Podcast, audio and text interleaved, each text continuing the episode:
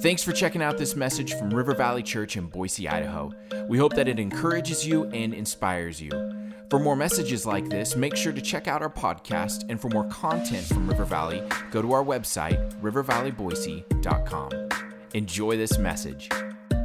In the immortal words of some of the most amazing men who ever lived, feel the rhythm, feel the rhyme, get on up. It's new series time. See what I did there? See what I did? Oh, uh, no! Oh, come on. Cool Runnings fans? All right, there you are. There you are. All right. Uh, yeah, you get to hear more about them next week. All right, we are starting a new series, and uh, we are going to be talking about the rhythms and the pace of life. This series was actually one that we kicked off um, last summer. Last summer, we did a series based off of the Ten Commandments. And there was one of them where we talked about the principle of rest. And we talked about the commandment of Sabbath. And what was really cool is as we talked about this, this provoked a lot of really good conversation. There was a lot of conversation back and forth about, you know, hey, taking a Sabbath is right up there with do not murder but I don't have that. I don't do that. Does that mean I'm following that commandment? Like God elevates those to the same place. What does this look like? And there was so much interaction around this that we said, you know what? We're going to do a series on that principle. And we're going to spend four weeks talking about rhythms, talking about pace of life, talking about rest. And, uh, and so that's what we're going to be doing over these next four weeks. I'm going to kick it off today talking about pace. Uh, next two weeks, uh, Pastor Tim is going to be talking about rest. He's also going to be talking about managing your, your calendar and your life and all this kind of stuff. And then the fourth week, we have a special guest. My dad is going to be here. And uh, yeah, it's going to be awesome. And he's going to talk about and conclude the series talking about seasons and how to identify the season you're in. And more importantly, what is the Holy Spirit doing in each season of our life and how to be ready to receive the most from what he wants to do in that season. How many of you know that God does as much in a winter season as he does in a spring season? So we're going to talk about that. It's going to be a lot of fun. So that's a little bit of the sneak peek of what's to come. And I just want to say this um, we have a problem. Houston, we have a problem. We have a problem. And the problem is that we live and function at a pace that is burning us out. It's driving us to death. I work uh, from Starbucks uh, quite often, and I was at Starbucks the other day, and I never noticed this before, but there's the screen that actually has all the cars that come through the drive through, right? So anytime a car comes in, there's a countdown clock that goes on the screen. And their job is to get you your beautiful cup of coffee in a certain allotted amount of time. If not, the screen goes red. Does anybody take a guess at how long that was? I had some time, so I watched it. Um, how long it is before the screen goes red? Anybody? One minute? Two minutes? Who said 10 minutes? Somebody said, Terry said 10 minutes. Wow. If this was Price was right, I think Trey would get the would win on this. 50 seconds. Meaning from the time that you pull into the line at Starbucks and they take your order, they have 50 seconds, or else they're wasting your life. My thought is if you don't have longer than 50 seconds to stop and get a cup of coffee, you have a problem. Right? We have this problem. It's driving us crazy. Uh, Job mentioned it this way in, in the book of Job. He says this He says, My days fly by faster than a runner. They flee without seeing any good. They sweep by like boats made of papyrus. Those are paper boats. They're like an eagle swooping down on its prey. Job says, I just can't do it. Life moves so fast. If you ever want a real life example of this, you just look at pictures that are taken at different lengths of time. This is a picture of my kiddos because they're so cute. And uh, on the left hand side was when, right after my son was born, about three years ago, three and a half. And just to the right was this last winter. So if that doesn't make you feel old, well, it will. But, but looking at pictures gives a really, really good comparison of how fast life goes. Do you ever feel that you are a bystander to your own life? You ever, you ever feel like you're just sitting there and you're watching it all go by? like, what in the world? No, no control over the pace of everything, right? And it's just going so fast that it runs you over or leaves you in the dust. that was my life. left without me, right? This is a reality, and it's because of the pace at which we live life. The result of the pace that we live in is that we function at an unhealthy, unbiblical, and unnatural way. We were not actually created to run at the pace that we do. Did you know that? That the way that God made you, when He crafted and when He formed the human body and the being, He did not design you to run at the pace that we run at today. It's just a thought to consider about this whole thing. This affects every part of life. I read this article the other day um, about workplace and about the, the pace of the workplace. And it says this Looking busy is now a status symbol at work, experts say. It's the new badge of honor, says executive coach Mark Dorio. If you're not busy, you're not seen as being important. Call to Career founder, Cheryl Palmer, adds that in many workplaces, there is a push to appear busy all the time with the issue being not so much how much you actually produce, but that you have many irons in the fire, or at least appear to. And sometimes, she added, that kind of behavior gets rewarded by promotions. If you look busy, you get a raise. What? Or, at the very least, it gets rewarded by someone avoiding the pink slip. This is the pace at which we run in, in our workplaces. What about families? Families are running harder and faster than have ever done before. Because not only do you have all the parts of, of being a family, but you have all this stuff, these, all these extracurricular things. You know, you have sports and you have music lessons and pottery and dance, etc. And, and it just fills up. Before you know it, every night of the week is full and your whole weekend. And it drives our families nuts and starts to rip families apart. And if that wasn't enough, we have this thing called the pursuit of the American dream, the pursuit of happiness, right? And so we burn ourselves out trying to get money, trying to get possessions for experiences, all of this stuff, which those are not bad in of themselves, but what happens is we, we live in an unbalanced way that drives ourselves dead in trying to attain the American dream. Have you ever have you ever said about your life, I just want out?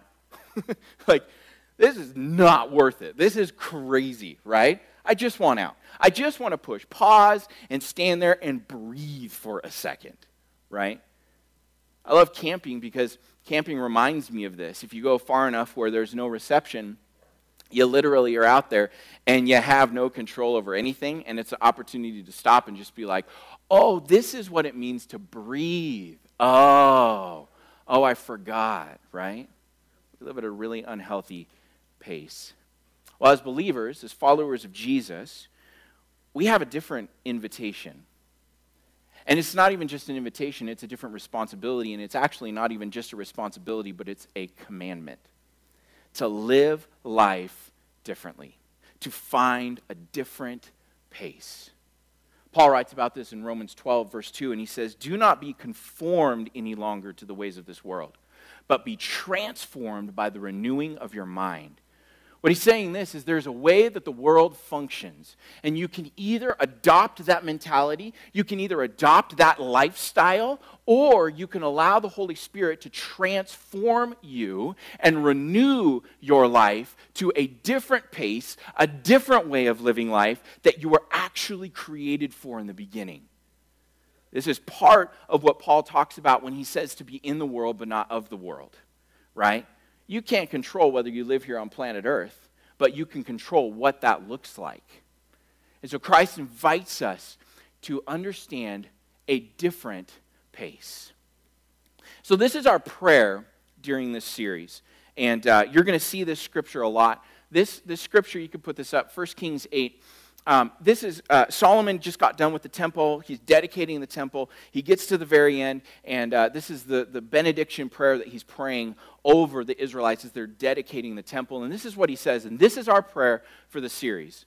It says this Blessed be God who has given peace to his people Israel, just as he said he'd do. Not one of those good and wonderful words that he spoke through Moses has misfired. May God, our very own God, continue to be with us just as He was with our ancestors. May He never give up and walk out on us. May He keep us centered and devoted to Him, following the life path He has cleared, watching the signposts, walking out the pace and rhythms that He has laid down for our ancestors. Our prayer in this series is God, help us to follow your rhythms and your pace for life. We're not just looking for a different way to do things. This series is not just about saying, well, I've tried this, so therefore I'm going to try this. It's about saying, no, I want the pace of my life, the rhythm of my life to follow Christ. Amen? Amen. Amen. That's where we're going. Now, um, I love music. Uh, I was classically piano trained for 15 years and I actually went to college for uh, music. I, I, absolutely love it. I was one of those guys that didn't do sports, um, and you can all thank me for that. um, just trust me, trust me on this one. Uh, but I did music, and I put my, my heart into music, and I love music. I had a, couple of buddies um, in college, and th- this is going to be real revealing, but hey, why not? That we would do these things called listening parties where we'd sit down and listen to classical music. And as we listen to classical music, we'd try to identify the composer based off of the music. Because every composer, every, every uh, classical composer has their little tells, has their motifs and the little nuances that they write into their music. And so we'd sit around and figure this out. This was not all the time. Before you all just judge me, this was not all the time. This was not like every Friday night we sat around and listened to Vivaldi, you know? Tchaikovsky, wow. No, it wasn't like that. But we did it every once in a while. I can't do it anymore, so don't even try me. But it was fun at, at one time. Uh, but one thing I learned about music is that rhythm is really, really important in music. Not only knowing rhythm, but following rhythm. it's one thing to know it, it's another thing to actually play according to it. Uh, the Encyclopedia Britannica describes rhythm as this. Anybody have an Encyclopedia Britannica anymore? Me either. I Googled it. Okay. Uh, rhythm is music's pattern in time. Whatever other elements a given piece of music may have, listen to this rhythm is the one indispensable element of all music. Or, rhythm can, uh, is the one indispensable element of all life. I just want you to take this into your world. I'm going to use music to talk about our lives here for just a little bit, if you haven't picked up already, because you're really smart people. Rhythm can exist without melody. This is really cool. But melody cannot exist without rhythm. Your life cannot exist outside of some sort of rhythm that you attach it to. The choice is what kind of a rhythm is that going to be? Rhythm holds music together. Without it, music doesn't work. My daughter is taking piano lessons, and, uh, and she's getting really good. I'm so proud of her. But she's learning her rhythm. And she brings home songs now that I know. So, like the other day, she brought home Twinkle, Twinkle, Little Star. And I'm like, you know, you know the song, Twinkle, Twinkle, Little Star. Front room where the piano is, Twinkle, Twinkle, Little Star, how I wonder. I'm like in the living room, like, rhythm for the love, rhythm. you know, like, but she's learning, right? And she's understanding what rhythm is before she knows. Dad, I've never heard this song before. No, that you have. You have. Have to. I'll go back there and I'll play it for her with the correct. Rhythm. Oh, oh, I get it. I get it. Rhythm is really, really important. Um, in music, different musicians, when they play together, they come together in an orchestra. And uh, an orchestra is where all these skilled instruments and all these skilled, skilled musicians, they come together to form one voice. But what's really important is that all of those musicians are all playing on the same pace. Wouldn't you agree? Otherwise, well, nobody would go, right? At the centrality, at the central part of the idea of the orchestra is the conductor. And here's what's really cool about the conductor is because the conductor sets the pace for the orchestra. Okay, so I'm going somewhere. Conductor, big C conductor, right? Uh huh. The conductor sets the pace. He's the one who knows the nuances of the music. He's also the one that tells them when to accelerando and retardando, right? He's the one who guides them through. And the other thing that's really cool is the conductor sees the whole picture of music. This is uh, a conductor's score for Let the Good Times Roll. Great tune. Everyone's quiet. It's Ray Charles. This is the conductor score for, uh, for this. Now, you're going to notice something really interesting about a conductor score. On the left hand side, you have indicated every instrument of that particular orchestra. So, what you can see is the conductor sees the entire piece of music and how all of the individual people work together to form a symphony. He sees that. The instruments don't have this music. But he sees the entire thing, and because he sees the entire thing, he sets a pace that he knows the orchestra can follow at. And here's, here's flip it on the other end. This is the individual instrument. This is trumpet one. This is the trumpet one section of the same song. Notice how it's way simpler. There's a lot less going on. Why? Because the only thing that the trumpet is looking at is their part. They are focused on their part, where the conductor sees the whole. But the important thing is that these individual parts, in order for them to work together, they have to match the pace of the conductor. Okay? Here's where it applies. You and I cannot exist in God's symphony at our own pace. Think about that for a second. You are not going to show up playing your instrument at a totally different pace than the conductor has set. You know what happens to musicians that play at the wrong pace than, than everybody else? They're looking for a new job. Right? We have to align ourselves with the pace of the conductor. Now, to illustrate this further, imagine if every member of the orchestra now, instead of listening to the conductor, had headphones in and they had it plugged into a metronome, and all of these metronomes were set at a little bit of a different tempo. Man, that would be painful to listen to, right? That would just be, that would just be terrible. And here's the takeaway is that the pace of your life will either match the pace of the conductor or the metronome of the world you get to pick, but you can't do both. Because here's the thing that I understand about music, playing with metronomes and playing worship teams, it's, it's an amazing um, uh, uh, view into this. The conductor and the metronome may sound pretty similar for just a little bit. But as soon as the conductor starts to lean in and starts to bring the band up a little faster or slow them down, that metronome gets way off.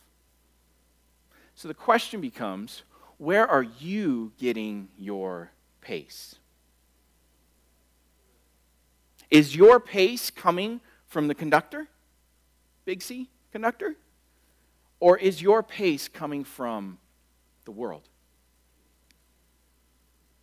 Now, the piece of this that makes it really, really tricky in following the conductor is this little thing called trust. Because essentially, what you're saying is when I follow the conductor, I'm trusting that he sees the whole picture. I'm trusting that the music he's looking at has the entire picture to it. And so I'm trusting that the pace he sets is the one I need to do versus me having it all in my hands and having complete control and following some sort of other rhythm. You guys getting this? Getting this, this picture back and forth? So, do you trust the conductor's pace? Do you trust the Lord's pace? Do you trust what he has set up in his word. Isaiah 40 has this beautiful passage where it, and we know it really well, but those who trust in the Lord will renew their strength. They will soar on wings like eagles. They will run and not become weary. They will walk and not faint. The, the word trust there, if you look in the Greek, means a binding or a twisting together. Are you bound to the conductor? Are you so intertwined like a piece of rope that when the conductor moves one second, you are right there with him? You don't miss a beat because you're locked into the pace that the conductor sets. Now, the conductor who orchestrates our life, and now I'm going to pull it back to Bible here. Don't worry, I'm not going to spend the whole time going on this. I could, but I'm not. Pulling it back to Bible, this is the invitation of the conductor. This is the invitation of the author and the perfecter of our faith, Jesus. This is what it says, Matthew 11. Are you tired? Anybody? Anybody want to take that one? Okay. Are you worn out? Anybody? Yes. Are you burned out on religion, right? Like, oh, this thing that all these rules and, and complicate. Are you burned out on it? Come to me. Get away with me and you'll recover your life. I'll show you how to take a real rest. Walk with me and work with me. Watch how I do it. Learn the unforced rhythms of grace. I won't lay anything heavy or ill fitting on you. Keep company with me, and you'll learn to live freely and lightly. This is the invitation of the conductor. This is the invitation of Jesus. You can do it on your own, and you're going to get tired. You're going to get burned out. You're going to get worn out on everything of the world. Or you can come to me, and I will show you a different way of life. I will show you a different rhythm. As followers of Jesus, we get our rhythm and our pace from one person. For the remainder of our time today, I want to I want to walk through what the rhythm of Jesus looked like because we get our cue from him how he lived. And, and when you look at the life of Jesus, Jesus beautifully laid out how to have a pace for life that is right and is actually the biblical pace for life. I'm going to give you four things. These are in your notes so you can write them down as we go. The first one is this is that Jesus was kingdom focused. He was kingdom focused. He was not after trying to match the fast paced, self seeking, self medicating lifestyle and culture and world that was around him. He, he wasn't about that. He lived a completely different life, and his priorities for life, which we're going to talk about here in a couple of weeks, priorities for life were completely different than the world in which he lived in.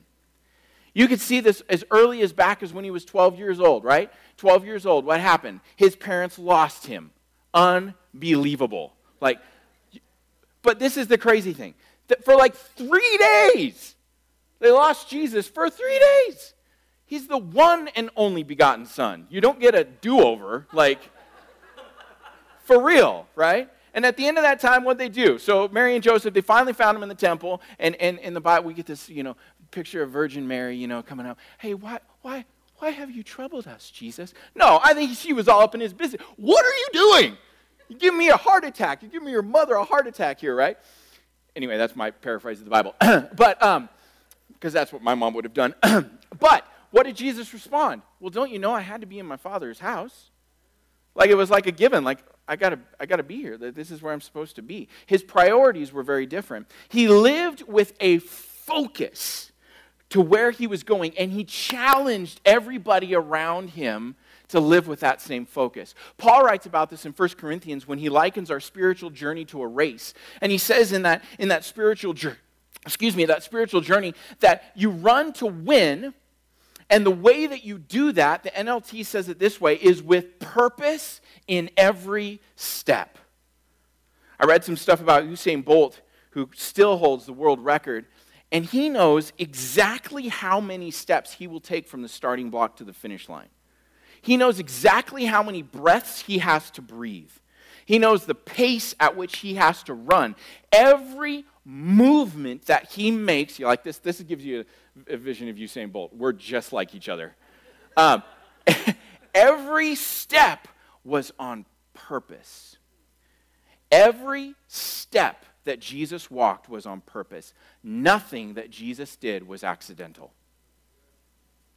He didn't wake up one morning going, Yeah, I don't know. What, what am I going to do today? I guess we could go out and catch some fish. I don't No, there was purpose in everything he did. Not only that, but he was focused, but he was also kingdom focused. He was kingdom focused. From the time that he was born to the time that he died, he had one focus, and that was the cross. He was headed for one place, which was to bring glory to his Father by dying on the cross, fulfilling prophecies, fulfilling the plan that God had. That was his entire purpose. In, uh, in Luke 9, it says this that when he was getting ready to enter into Jerusalem for the triumphal entry and Passion Week and all this, it says that when the days were coming to a close for him to be taken up, meaning ascend back up to heaven, he determined, the Greek there is he stiffened his face towards Jerusalem. He had laser focus on what he was doing. And he didn't just have random laser, laser focus, he had it on specific things, which is the kingdom of heaven. Now, here is where the tension is for us because we have two warring kingdoms we have the culture of the world, and we have the kingdom of heaven. And these, th- these two things do not like each other at all, right? And these things are constantly warring. Jesus talked about this all the time. The kingdom of heaven is like. The kingdom of heaven is like. And one of the most concentrated places that he talks about this is on the Sermon on the Mount in Matthew 5, 6, and 7. And he lays out what the kingdom of heaven looks like. Now, I'm going to put a slide up here, and I don't want you to get overwhelmed, so just bear with me. But here, here's the slide, okay? The kingdom of heaven. In those chapters, what I did is I kind of consolidated some of the topics with the verses that go with them. These are the things that Jesus talked about that the kingdom of heaven is. Okay? Now, I want you just to kind of read through them. I've also put them on your notes. They're in YouVersion, so you can take them away. You can process through these. You can walk through these. But these are the things that he said are the attributes of the kingdom of heaven. Meaning, if you are kingdom of heaven minded, if your goal and your focus is the kingdom of heaven, this is what your life will look like. Now, I would not even begin to do justice if I tried to go through these today. There just would be no time. We want to eat lunch at some point, right? But when Pastor Tim and I were talking on Monday, we realized, you know what, there's so much here that we're actually going to do a series this summer on um, kingdom culture. And we're going to take these and actually build them out more and talk about them to give some more time and, and, and specifics to them. But these are some of the things affecting the world for Christ, not just affecting the world, but affecting it for Christ, right? Complete obedience, love instead of hate, covenant instead of adultery, telling the truth and keeping your word, going the extra mile, loving your enemies, honorable generosity, praying continually for the will of God to be done, forgiveness, fasting, investing into the kingdom, trust instead of worry. It's not judgmental, determined, hearing, and doing. These are all aspects of what kingdom living is all about. Now, here's what I want you to look at. As you're looking at this list, what you have right here is what was going on between, uh, I was going to say the ears, but right up here in Jesus' mind. This is what was in his mind. This was his laser focus. You want to know, hey, how am I supposed to be kingdom focused? Here it is. He laid it out. Now, that seems like a lot, and you're right, there's a lot to that. But the idea is that it is a completely counterculture way of doing things. Now, if we buy into this idea and build our life kingdom focused, I can guarantee you the pace of your life will change. Because when you do these things, priorities drastically change in your life. And you start to see things very, very different. So this is this is Christ's mind. Now, as you're looking at that list, and this was really sobering when I was building these notes this week, how many of you could say, or how many, just ask yourself the question, how much of my life is kingdom focused? just looking up here, how much of your life, how much of my life is that?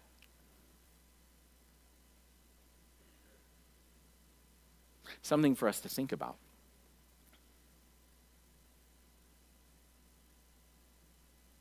If you don't take anything else away this today from this message, what I want you to do is I want you to take this list and let this be your devotional list for the week.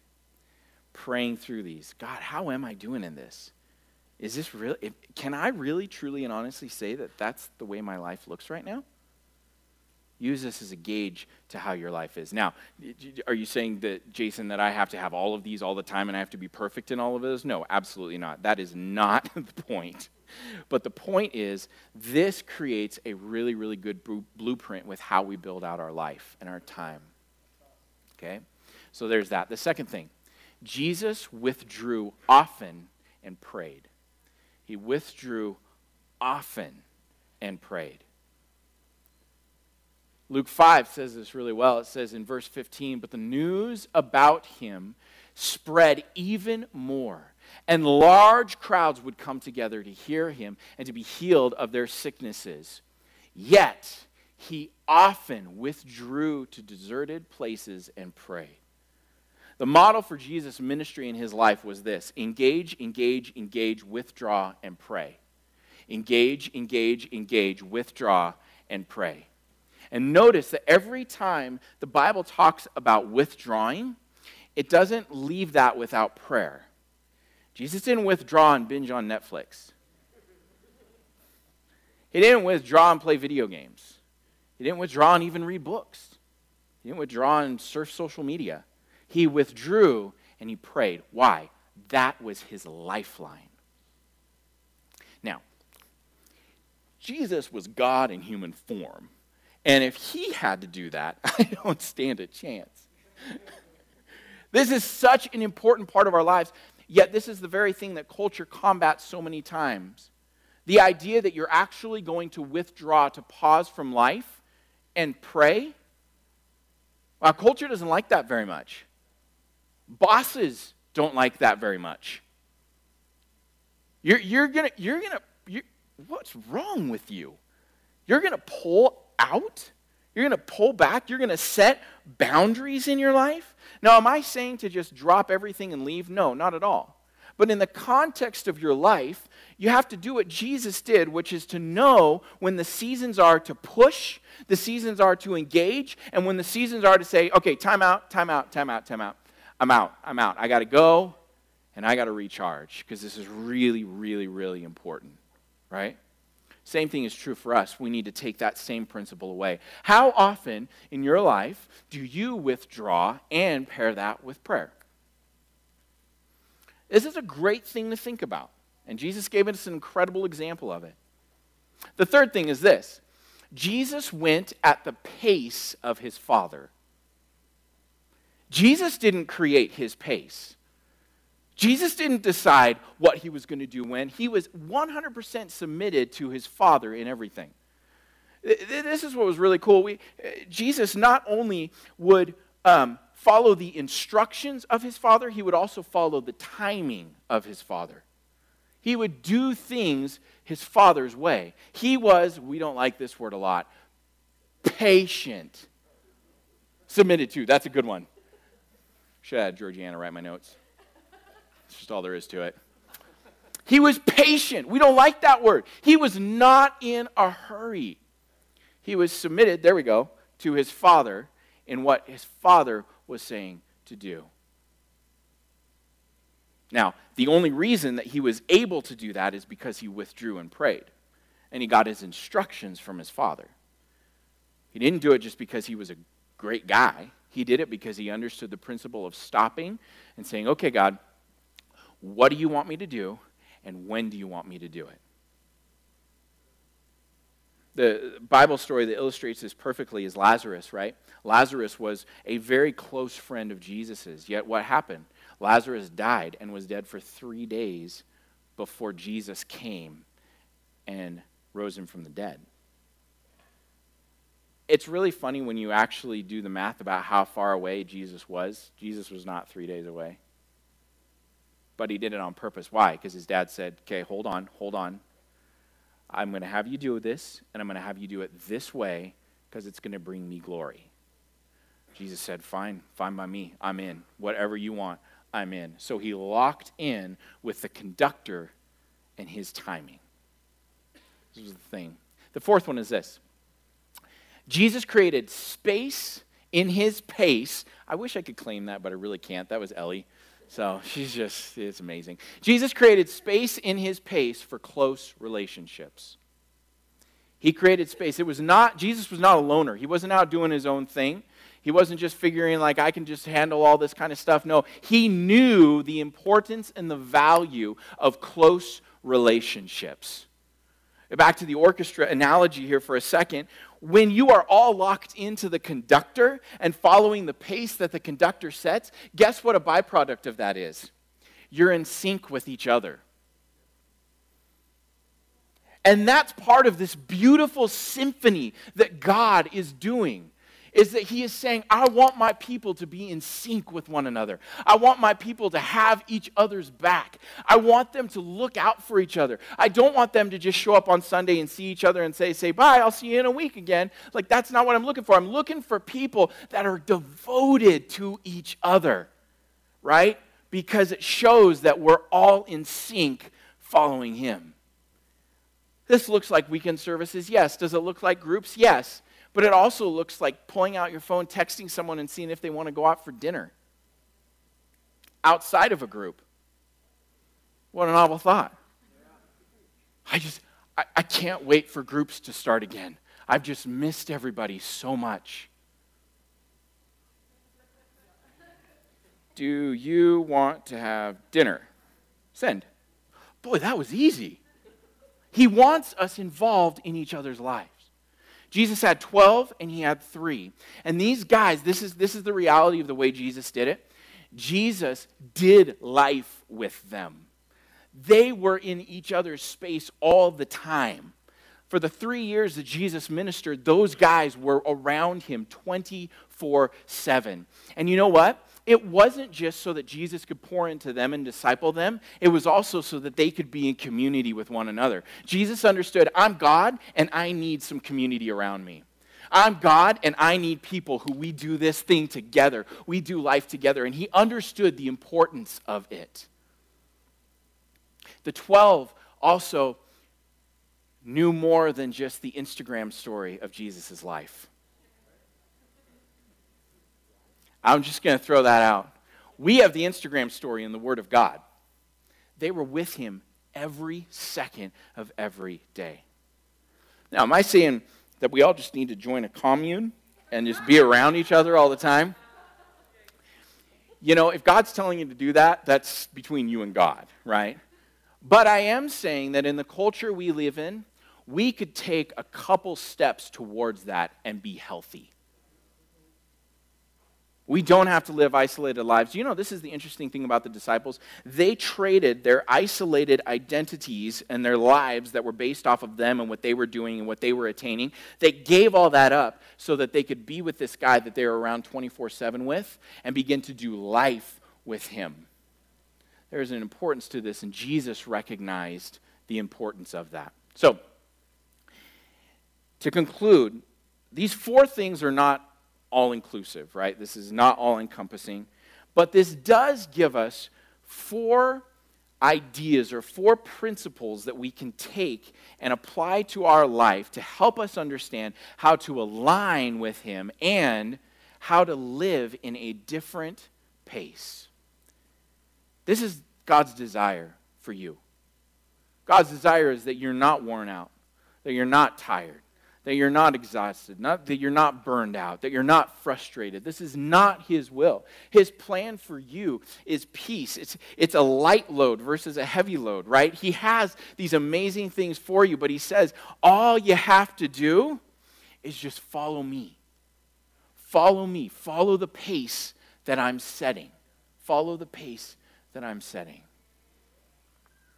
I hope that today has, has just given you a, an, an, entry point into this series, and we're going to go a lot deeper in this in the next few weeks. But um, Like I, like I said, this series is not going to be about um, finding a new way to do things. It's not going to be about just kind of a self help thing. It's very much about just discovering God's pace. What does God say? How does God say to live life? How does He say to do this? How do you rest? In a fast paced, crazy culture like we live in in the United States, how do you pause? How do you back off? Like, I get it. Jesus, you said to do it. Now, how do I do it? Come back next week and you will have installment two. See what I did there? It's like cliffhanger ending, right? Oh, yeah. Oh, yeah. Have, you, have you been encouraged a little bit today? Does this help you kind of think through pace of life a little bit, I hope? Um, uh, we, we have a lot of work to do. And I say we by the fact that we, in the United States culture that we live in, we got a lot of work to do. And the cool thing is that God is right there to help us. He's not leaving us on our own. Yeah, you figure it out. Figure out how to go slow. Uh, what? He's right there and he's showing us how to do this.